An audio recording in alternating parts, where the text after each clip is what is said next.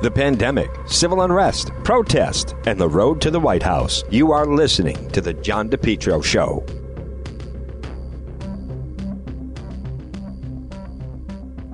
JKL Engineering. Call them today, 401-351-7600,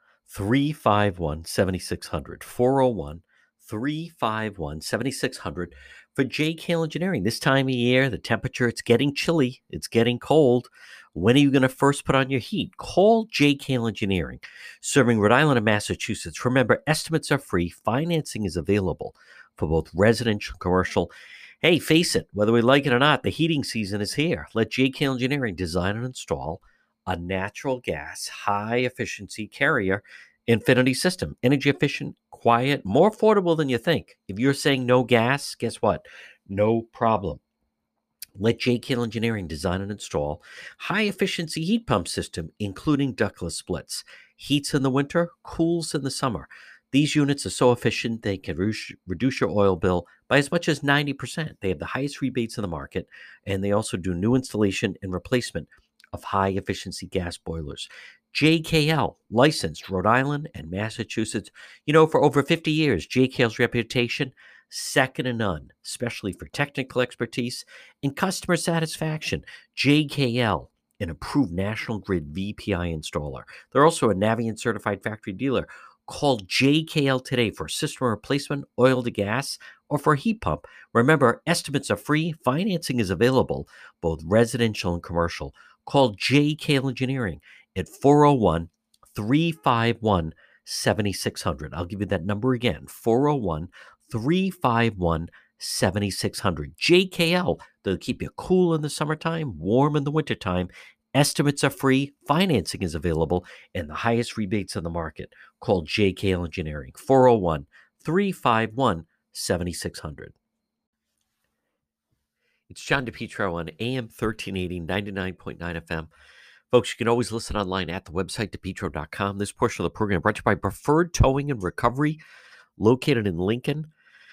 Female owned and operated by Christine, along with her husband, Mark, specialized in towing, transport, asset recovery, repossessions, private property towing services. Mark's been doing repossessions for 30 years to get the job done safely, securely. Preferred Towing and Recovery. They also buy older vintage cars from the 60s, 70s. You know, that one's probably been sitting in your garage for the last 10 to 15 years. You keep saying you're going to restore it. Well, call them for a free offer today. Preferred Towing, 401-725-8500, 401-725-8500, or online, preferredrecovery.com. Well, folks, again, the situation regarding the presidential election, President Trump has to play this out. He has to fight it out. Like so many of you, I just don't believe the result.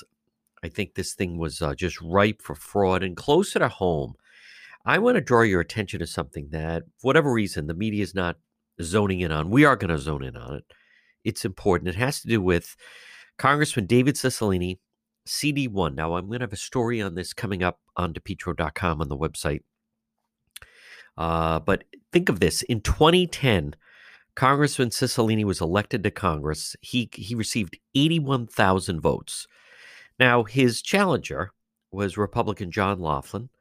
We're in a very good race. He got 71,000 votes. But just think about that. So between the two of them, 81,000 was the winner. There was an independent, Kenneth Capelbo, and then there was actually a third. But they received about a little over 7,000 votes between them. So when you look at that, total votes cast in that election were actually under 160,000. 2010, that was a big race. That was also because it was the race for governor. So Cicilline got 81,000 votes. So in 2012, with Barack Obama on the ballot, second term, Cicilline got 108,000 votes. Granted, big turnout, presidential election. Brendan Doherty lost, got 83,000 votes. But think of that. And that did not, for whatever reason, I don't remember anyone making a big deal about it other than they said, you know, in a presidential election, but there should have been more made about the fact that Brendan Doherty, in John Laughlin had 71,000, Cicilline had 81,000. 2 years later, Brendan Doherty came back and got more votes than Cicilline did in 2010, but he lost. So Cicilline went from 81,000 to suddenly, think about this, to 108,000. So where did he find 30,000, well, basically 30,000 more voters? Now, it doesn't end there. 2014, Cicilline wins, and this time we're back down to 87,000 votes. So he had 87,000 votes in 2014. In 2016, when President Trump was elected, again, presidential election, you can say more people come out.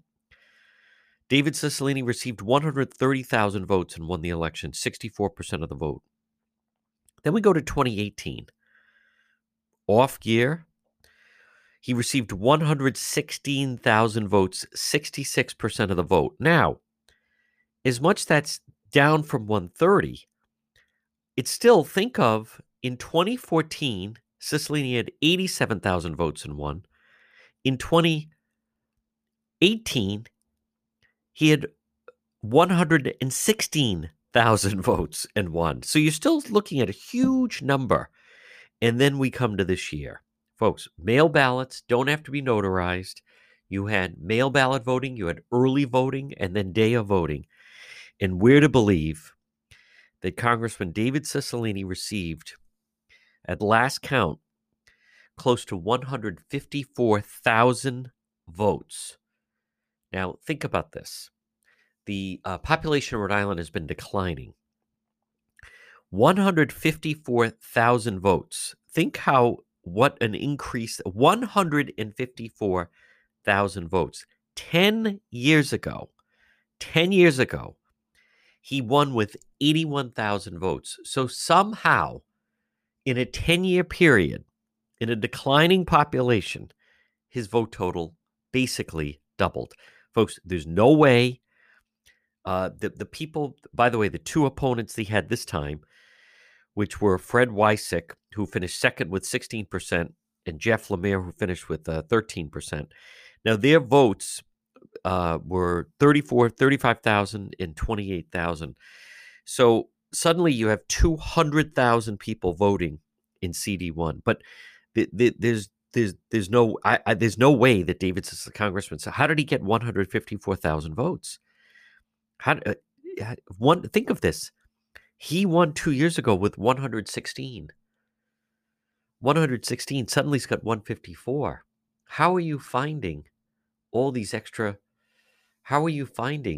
Think about that.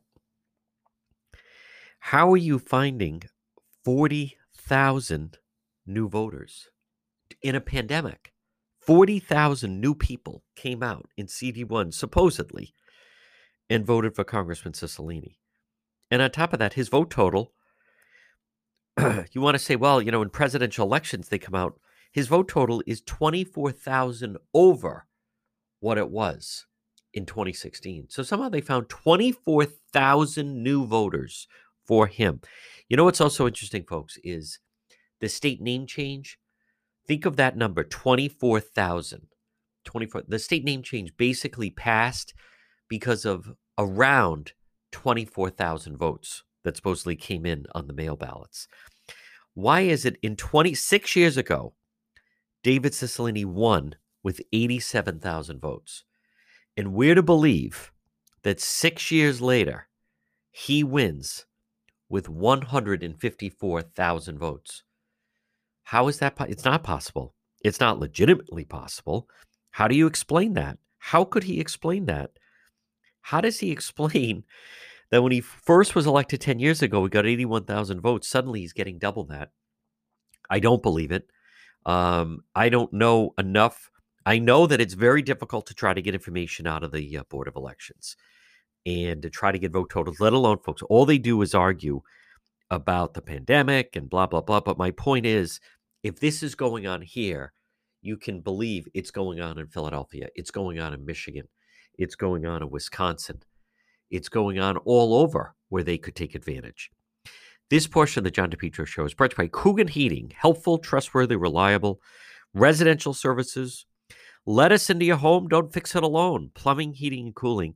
Call Coogan Heating today, 401-732-6562, 401-732-6562. Look for them online, and they're also on Facebook. All right, a lot more ahead. We're going to talk with attorney Tim Dodd. It's all ahead next right here on the John DePetro Show. Well, it's a challenge to run your business these days. Maybe you need to find the right type of workers. Why not let MEGA Professionals find them for you? Call MEGA Professionals today, serving Rhode Island and Massachusetts, 508-336-7801. MEGA, MEGA Professionals, 508-336-7801. Maybe if you need workers, maybe you have workers that won't come back to work. You need drivers, certified help, part-time, full-time, maybe weekend work. You need the professionals at MEGA Professionals. Let them find the workers for you. They screen them all out. They send them right over to you. Serving Rhode Island, Massachusetts. Call them today, 508-336-7801. Maybe you need mechanics or skilled labor or warehouse workers, office workers, professionals, even those in the healthcare profession. MEGA Professionals. Call them today, 508-336-7801. Again, 508-336-7801. You focus on your business. Let MEGA Professionals help you find the workers. MEGA Professionals, 508-336-7801. Have you been thinking about updating your website? Do you have questions about how to get the most out of social media for your business? Would you like a free consultation from a local digital marketing professional who has been doing this work for 23 years? Contact Karen Etchells at InnoVast Digital Marketing. Karen will help you better position your brand on the web to engage visitors and get results. She's local and responsive. Call Karen Etchells at 401-321-2799. That's 401-321-2799. Or find Karen on the web at www.innovast.com. We're in an accident. Someone hits your vehicle. It's damaged in some way. Pick up the phone and call West Fountain Auto Body, 401-272-3340. They're located 400 West Fountain Street in Providence. Folks, as you're riding along, you just never know. You could be dealing with a drunk driver, someone not paying attention. How about the people texting and driving? If you ever damage your vehicle, call West Fountain Auto Body, 401-272-3340. Several reasons. One, they'll handle everything for you. Two, they're going to work for you, not the insurance company. And three, they'll make your car. It'll look like it just rolled out of the showroom. West Fountain Auto Body. Call them 401-272-3340. Did someone damage your vehicle? Whether it's a small fender bender or nearly totaled vehicle, West Fountain will restore your vehicle, get it back on the road. Call them today, 401-272-3340. And remember, if you're ever in an accident, first thing you want to do, call the police, fill out a police report. If the tow truck shows up, tell them, let's get this vehicle over to West Fountain, 401-272-3340. Folks, you're listening to the John DePetro Show weekdays. We start at 11. We go till 2. It's AM 1380 and 99.9 FM. You can always listen online at the website, DePetro.com. DePetro.com website is brought to you by, sponsored by, Allstate Lock and allstatelock.com. Well, it's time for our legal segment. With us, one of Rhode Island's top attorneys. He is attorney Tim Dodd. And Tim, let's start off with obviously the big story, and that is some of the post-election litigation that we're starting to see play out. And I think rightfully so, by the way, but the Trump people are already starting to take some legal action regarding some of the election questionable voting processes in some of these states. Yeah, you could see this coming from a mile away that this was going to happen, John. Nationally, the opportunity for shenanigans is just beyond belief what's going on out there.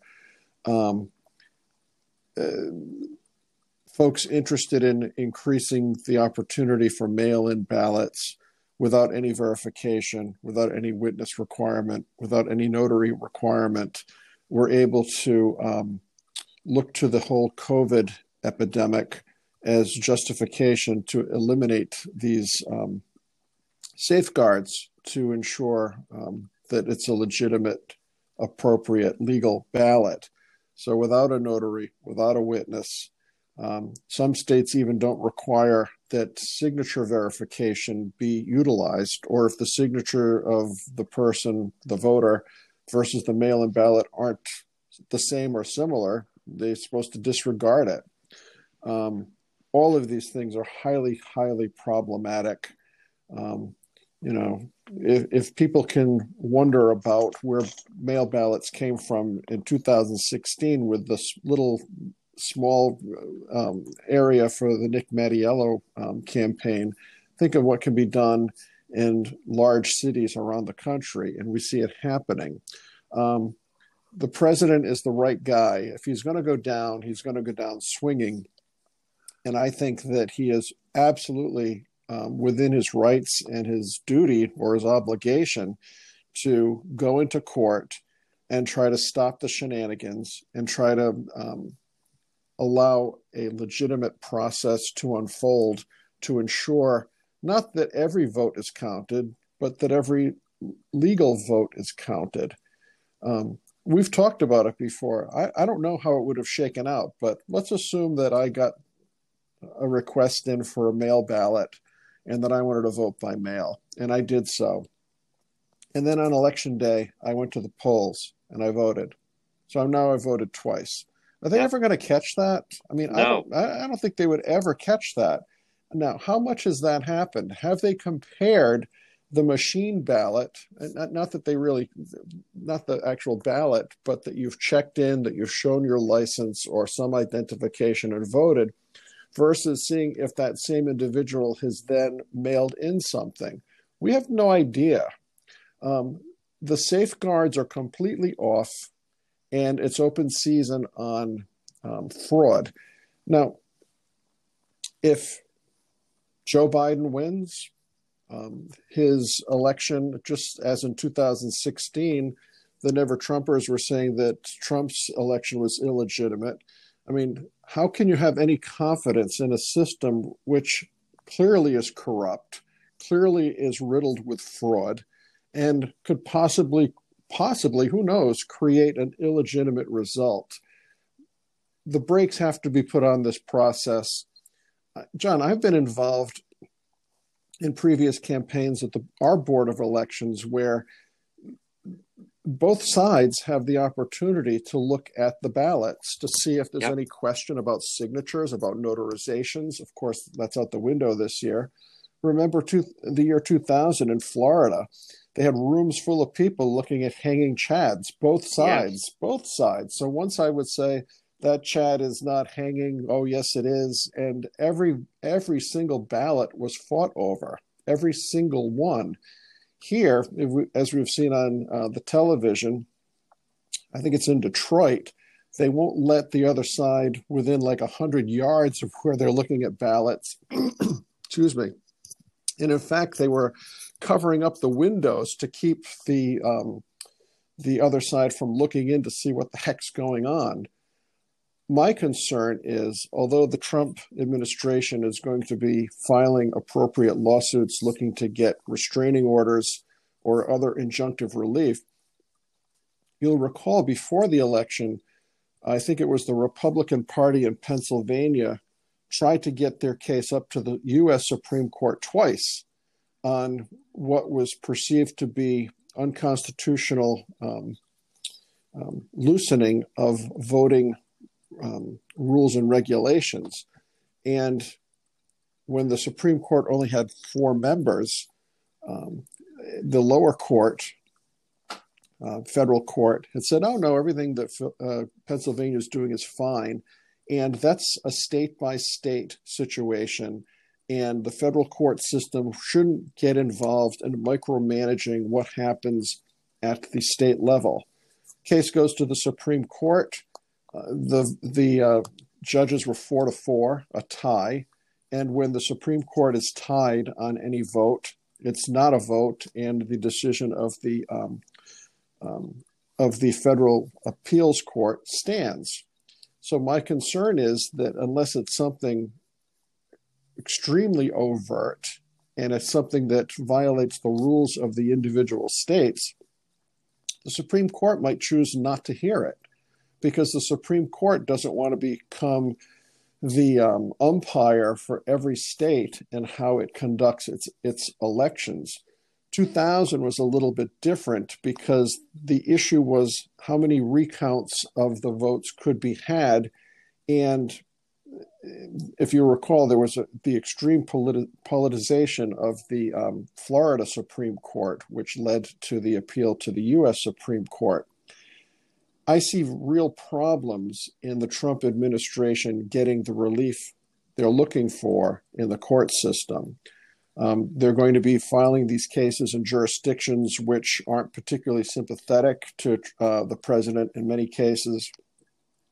And the other unknown, John, is if any of these cases do get to the Supreme Court, there'll be a fight as to whether Justice Amy Coney Barrett should participate. I don't think she'll recuse. It's completely her decision, but that's going to be another skirmish and another attempt to look to the illegitimacy of her making her way onto the Supreme Court if she does rule in a manner favorable to the Trump administration.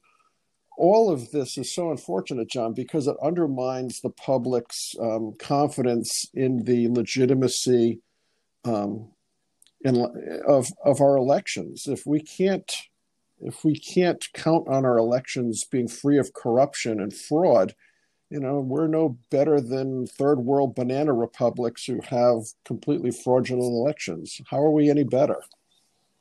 Yeah. You know, and I am hearing the national media is talking about undermining our democratic process by the Trump people objecting. But at the same time, this is and I know it's not a legal discussion. This is the same national media for the past how many months now have been showing polls that this was going to be a landslide Biden blowout. He was going to win Texas. He was going to win Florida. And I don't think that did much to serve our Democrat process either. Tim Dodd, again, folks, we're going to take quick break, a lot more with our legal expert, Tim Dodd. We are going to talk about the difference between counting every vote, counting every legal ballot, and a lot more right here on the John DePetro Show. MEGA Truck and Trailer Repair. Call them today. Commercial trailers, diesel equipment, serving Rhode Island and Massachusetts, 508-336-2110, 508-336-2110 for MEGA, M-E-G-A, MEGA Truck and Trailer Repair. As I said, commercial trailers, diesel equipment, free estimates, FHWA inspections, and Rhode Island State Inspection Station, trailer pickup and delivery, 24-hour mobile service, serving Rhode Island and Massachusetts. It's MEGA Truck and Trailer Repair. Call them today, 508-336-2110, 24-hour mobile service, and also ABS repairs, brakes, doors. Listen, if it's on a trailer, MEGA Truck and Trailer Repair, they can repair it. Call them today, 508-336-2110, 508-336-2110. It's MEGA Truck and Trailer Repair. Have you been thinking about updating your website? Do you have questions about how to get the most out of social media for your business? Would you like a free consultation from a local digital marketing professional who has been doing this work for 23 years? Contact Karen Etchells at InnoVast Digital Marketing. Karen will help you better position your brand on the web to engage visitors and get results. She's local and responsive. Call Karen Etchells at 401-321-2799. That's 401-321-2799. Or find Karen on the web at www.innovast.com. You want to stay as healthy as you possibly can. And one of the ways you can do that is if you stop in and see my friend Marie at It's My Health, 1099 Menden Road in Cumberland. You can call her at 305-3585, 305-3585. Stop in at It's My Health, 1099 Menden Road in Cumberland. I'll bet you've driven past that old church many different times. Now is your chance to stop in. And what are you going to find? Well, Marie is so incredible. It's My Health. It helps you with your health, your family's health. Vitamins, herbal remedies from trusted companies who understand quality, integrity, local products like acai berry, honey, maple syrup, Be Fresh gum. At It's My Health, at 1099 Menden Road in Cumberland, you're going to find over 250 bulk herbs, teas, and spices that can be purchased by the ounce, plus box herbs and teas. And folks, Marie is so knowledgeable. These are all natural ingredients you want to put when you're involved as ingredients when you're cooking, and it's so healthy for you and your family. Plus hemp and CBD products for oral and topical use. They have vitamins for children. They're going to keep you healthy. It's My Health. Stop it and see Marie. Pop by. 1099 Menden Road in Cumberland. You can call her at 305-3585. What an incredible store, incredible selection. She is so knowledgeable. Just pop in, swing in. It's My Health, 1099 Menden Road in Cumberland.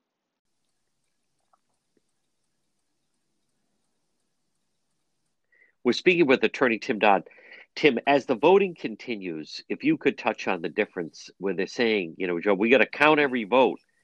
But as you know, you brought up a good point. You go back to 2000 and when they started to really examine some of those ballots, and sometimes in these races, just under the circumstances we had where they have to have a notary and so forth and signature ballot, some ballots get thrown out. This is like the complete wild, wild west. Every ballot, but this business of count every vote, there is a difference between that and counting every ballot. Yes, and to go back to 2000 again, you know, there we saw for weeks, literally weeks, folks set up at folding tables at the Board of Elections in different parts of Florida, the different counties, looking at every ballot, looking at the chads, looking at voter intent. Voter intent was a big deal back then. Now you go to Detroit, you go to, I think it's going to be happening in Philadelphia, saying, oh, no, we can't have all these people in a room because of COVID. We can't do it. Well, they can do it. They can set up tables 6 feet apart. They can pass ballots down the line. People can be gloved and masks. Is the idea to get it right or to do it fast? The idea should be to do it right. We do have time. As we've discussed before, states have to certify winners and send their electors to the Electoral College. We've got until December 14th. There's no need to just rush this through. Time, the necessary time should be taken to get it right. So how do you get it right? You know, some people are saying count every ballot or count every vote. Well, does that mean every fraudulent vote, every vote that hasn't been filled out correctly, every vote that doesn't have an appropriate signature on it, every vote that's mailed in after the due date with the appropriate postmark? What are we doing? Every ballot needs to be looked at. And if you can't have, you know, observers or representatives of both camps looking at every single ballot, you're not going to get a legitimate result. So the national talking point with the media is that the president is trying to disenfranchise people. I don't think that's the idea. I think the idea is to eliminate votes which were not legally cast, were not timely cast, were not appropriately authenticated, were not appropriately signed by somebody. We know that there's ballots coming out of different states where, you know how you put your ballot inside an envelope and then it's put into another envelope, well, to sort of ensure the legitimacy of it. They're getting ballots that have three different addresses, one on the ballot, one on the envelope, and one on the outside envelope. It's like, what is this? Where are these things coming from? Who's picking them up? Who's verifying the location that they came from? With many of these paper ballots, how do you know somebody doesn't have a printing company and they printed up 10,000 ballots and 10,000 envelopes? How carefully are these various boards of election scrutinizing these ballots that are coming in? And I'm sure part of the talking point is we've got hundreds of thousands of these things. We can't stop and look at every single one. We'll never get done. Well, if the system is set up to allow this, which I think was crazy in the first place, well, then they've had months to figure out how they can get enough bodies in there to appropriately look at these ballots. You can't set up a rule saying no notary, no witness, no nothing, and then say, gee, we don't have the manpower or the time to count these ballots and scrutinize them. It has to be done. And I think if the president pursues that, he has a legitimate point. And if some of these courts start finding that a lot of these ballots are illegitimate, it would bolster, I think, the point that the president and other candidates, there's congressional candidates, there's Senate candidates, there's candidates all over the country saying, wait a minute, I'm being disadvantaged because I can't check the ballots either. I can't look to see if I've legitimately lost or if I'm losing because of phony ballots, which were improperly cast. It has to be looked at, or else this entire election cycle is always going to be tainted with the idea that it was a corrupt, fraudulent result. Now, Tim, the states, and again, folks, we're speaking with attorney Tim Dodd, the states right now that are still counting the votes are Nevada, Arizona, Pennsylvania, North Carolina, Georgia. But the president with the legal challenges, a lot of those, some of the vote counts, for instance, Michigan, you have a very hostile governor towards the president. They've already called that for Biden. In Wisconsin, the president's people thought he was very close there. So before those are awarded, the legal challenges certainly could throw into play whether or not Biden really is sitting at 253 right now as we speak. Yes, and for instance, in Wisconsin, and every state is different, I believe if the difference is less than a percentage point, there should be an automatic recount. So I think the president gets that, but in other jurisdictions, it's more getting injunctive relief to stop the Secretary of State from certifying a winner until appropriate processes are set up to look at each ballot and make sure that they were legally and appropriately cast. Any of the TV stations or the networks can say, oh, we've declared that Joe Biden has won Nevada. We can declare that Joe Biden has won Arizona. They can declare anything they want, but that's not legally binding. It's up to when the Secretary of State of each state certifies the winner. And as we've said before, this is not a national election. This is 50 state elections. So you can look to each state, and they all have different rules and procedures, different methods of voting, different methods of counting, different methods of collecting ballots, different methods of printing ballots.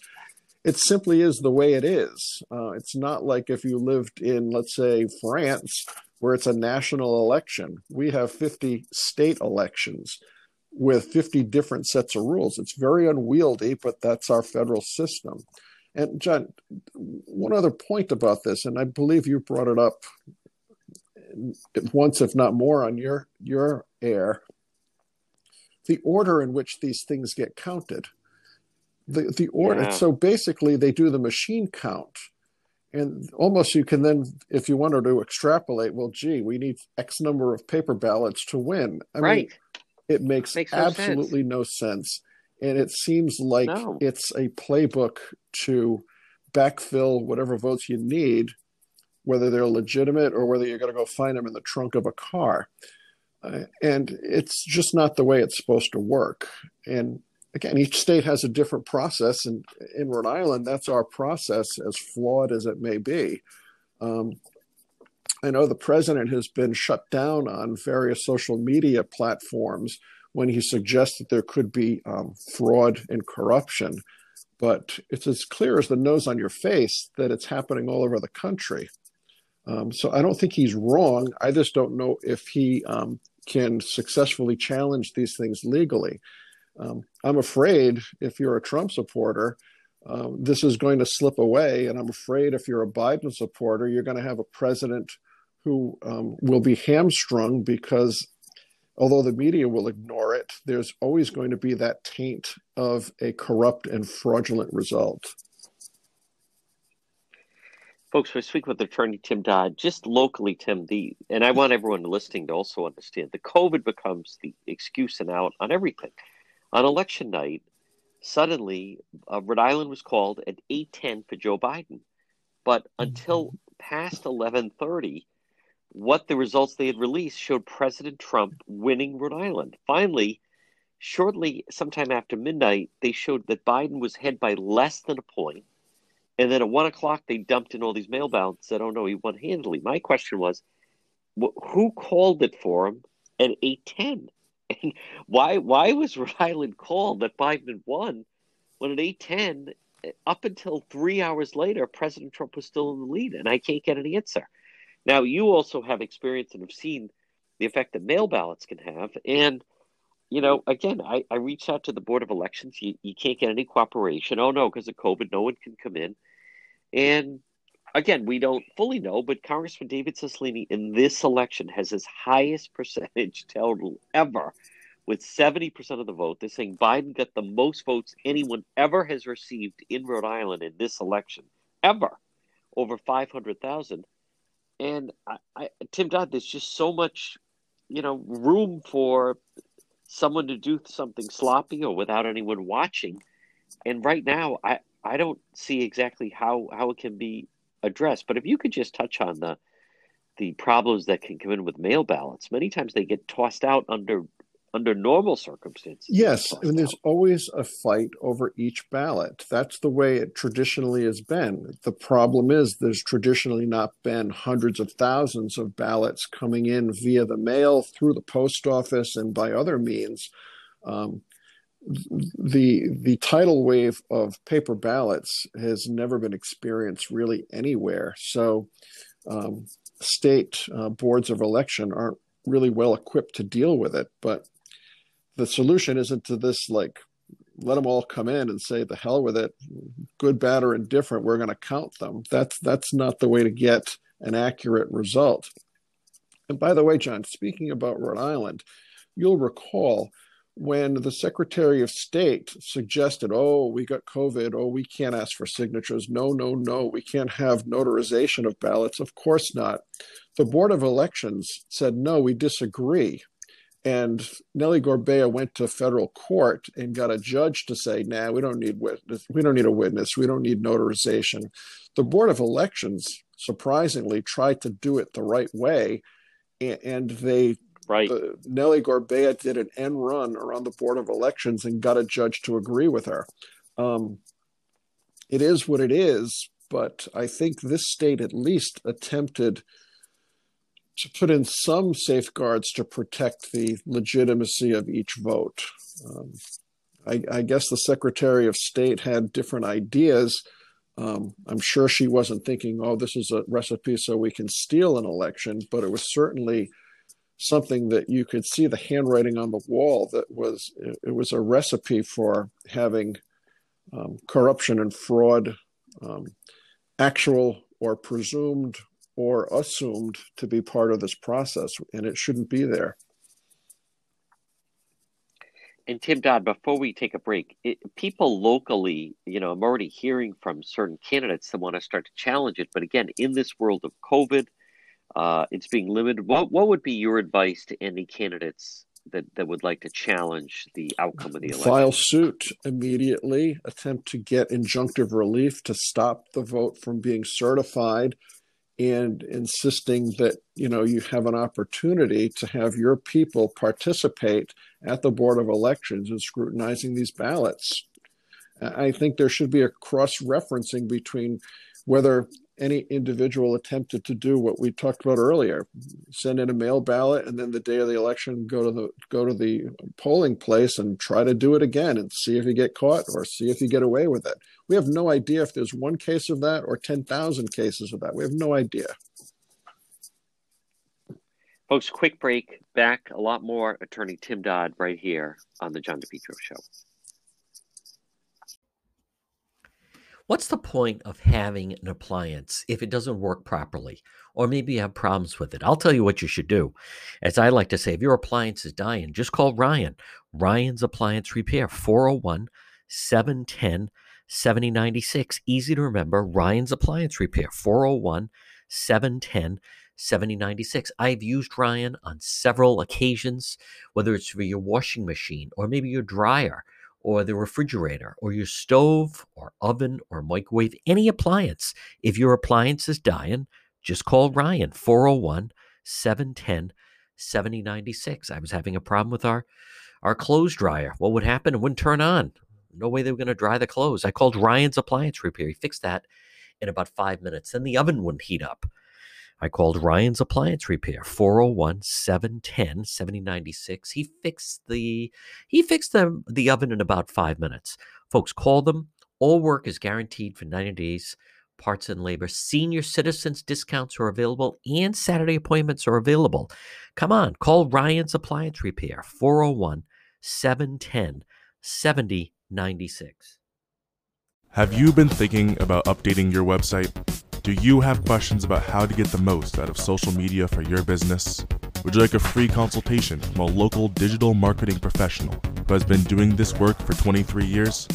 Contact Karen Etchells at InnoVast Digital Marketing. Karen will help you better position your brand on the web to engage visitors and get results. She's local and responsive.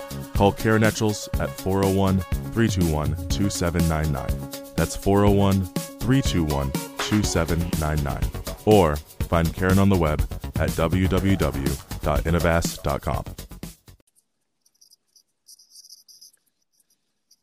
We're speaking with attorney Tim Dodd. Tim, I wanted to touch on some other stories that are in the news, starting with big day in Cranston. Barbara Ann Fenton-Fung has defeated House Speaker Nick Mattiello. And meanwhile, somewhat of a rematch from 2018, her husband, Cranston Mayor Alan Fung, has filed suit against Governor Raimondo regarding state funding. Well, yes, finally somebody's filed suit. I think that Mayor Fung has a very valid point in that the governor is there's no budget. There's been no attempt to get a budget. The General Assembly hasn't met, so we have no budget. We're sort of this operating flying on instruments here.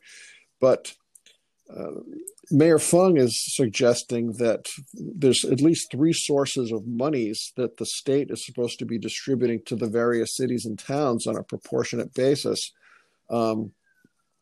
There's three sources. There's distressed community assistance. There's reimbursements the cities and towns are supposed to get from the car tax phase out.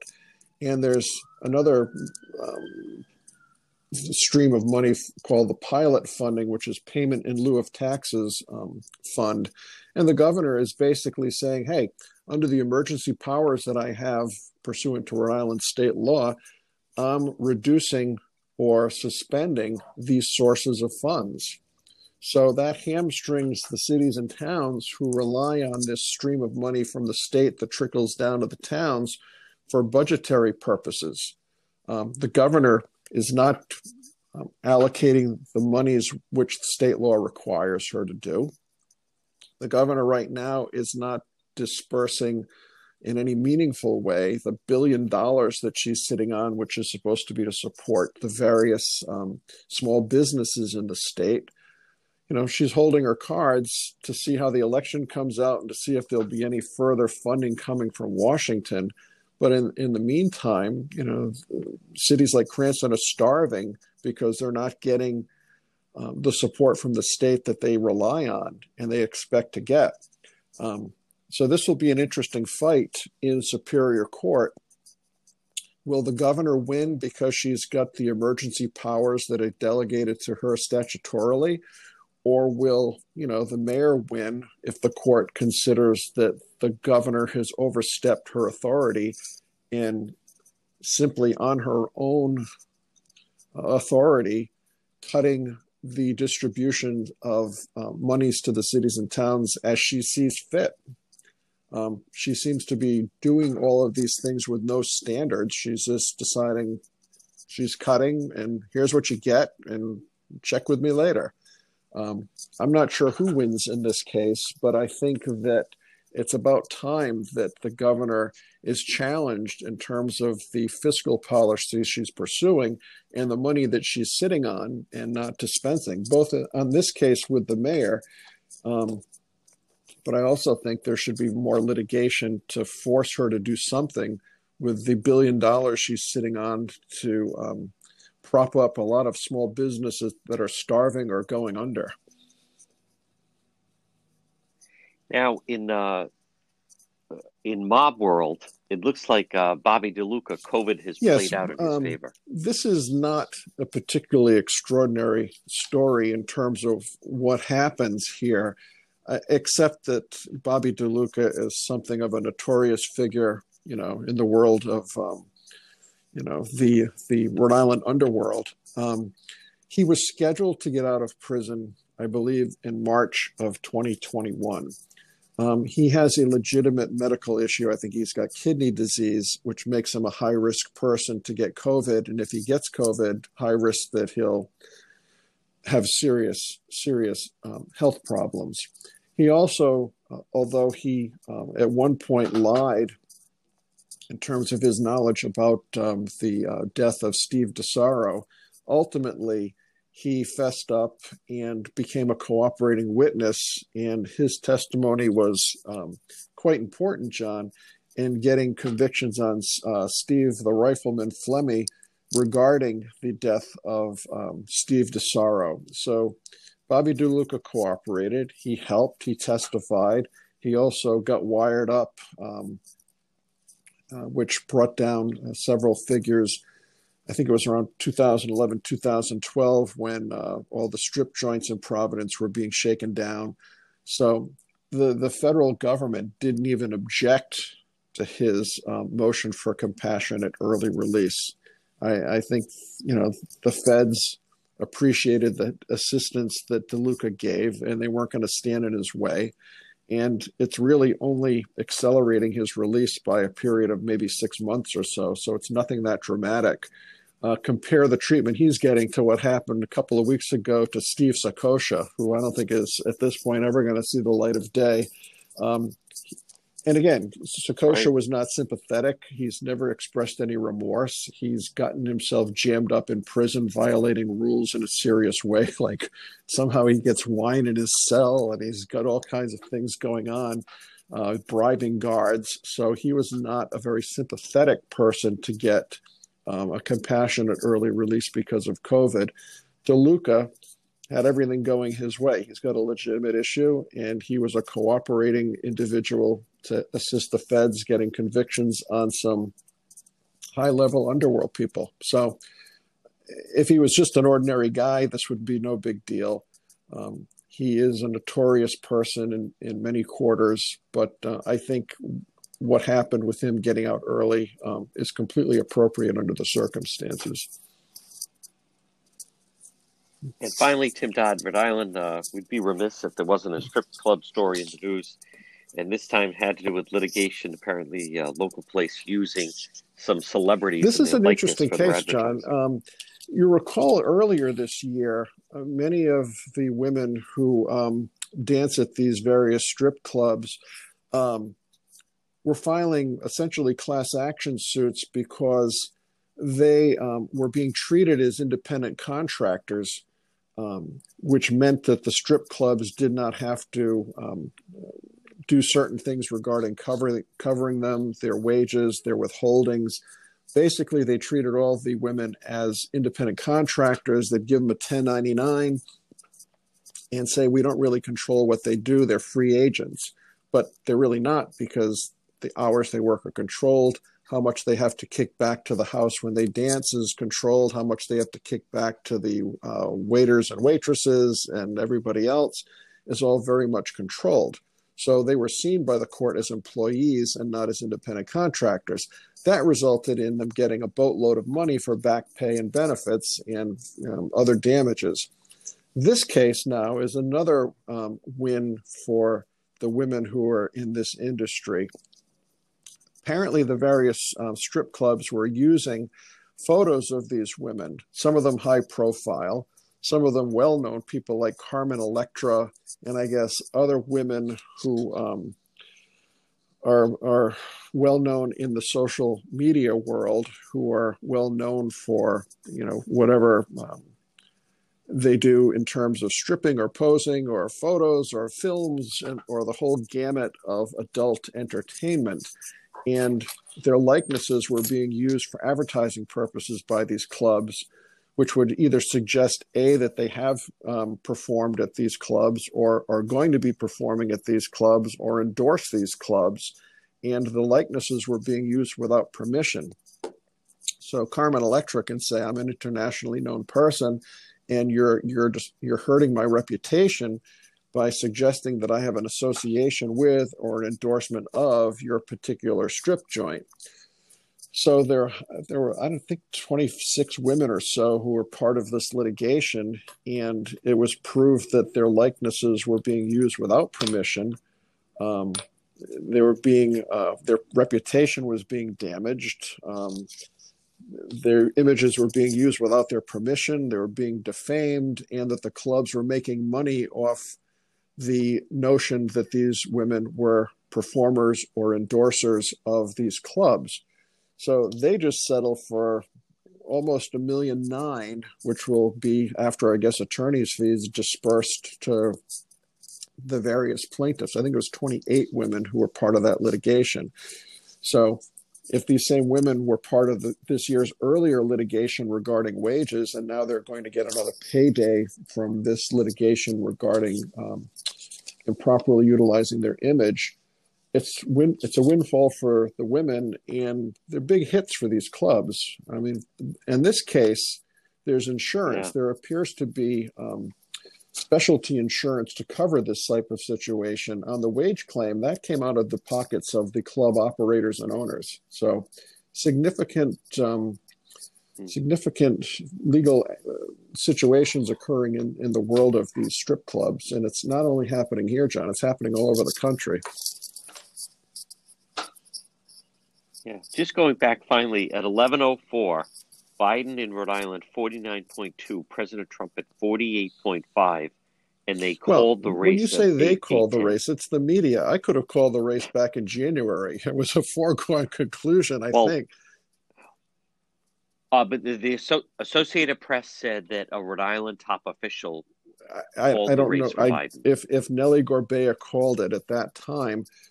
I guess she went out on a little bit of a limb, not much of a limb. I mean, I think you could have called Massachusetts. You could have called, All right. I'm just saying at that time, when they called it, President Trump had 53% of the vote and Biden had 43% of the vote. So then they should have released the results, is what I'm saying. If they knew what the results are, I don't know why they held on to them until 1 o'clock in the morning. It raises more questions, and it seems like a self-inflicted wound there that whoever made that announcement didn't have to make at the time and in the manner it was done. You're right. All the votes hadn't been counted. We didn't know the source of how many were legitimate absentee ballots versus these mail-in ballots versus machine ballot counts. So to do that prematurely, even though the results seem to be a foregone conclusion, it just raises more questions. You're right. Folks, he is our legal analyst, Tim Dodd. Tim, great job. Thanks, John. We'll see how this plays out. MEGA Logistics, they're there to help you. Give them a call today, 401-431-431. 2300 MEGA MEGA Logistics. If you have freight, you need freight, goods, third-party brokerage for your company, warehousing and transportation. How about custom freight, supply chain management, routing, bill auditing, customer developing, proven track record with Fortune 500 companies? You can depend on MEGA MEGA Logistics. Call them today, 401-431-2300. 401-431-2300. Does that sound like your company? Maybe you have freight, or you need freight, goods, third-party brokerage, warehousing, transportation, custom freight. They have the experience. Call them today. MEGA Logistics, 401-431-2300.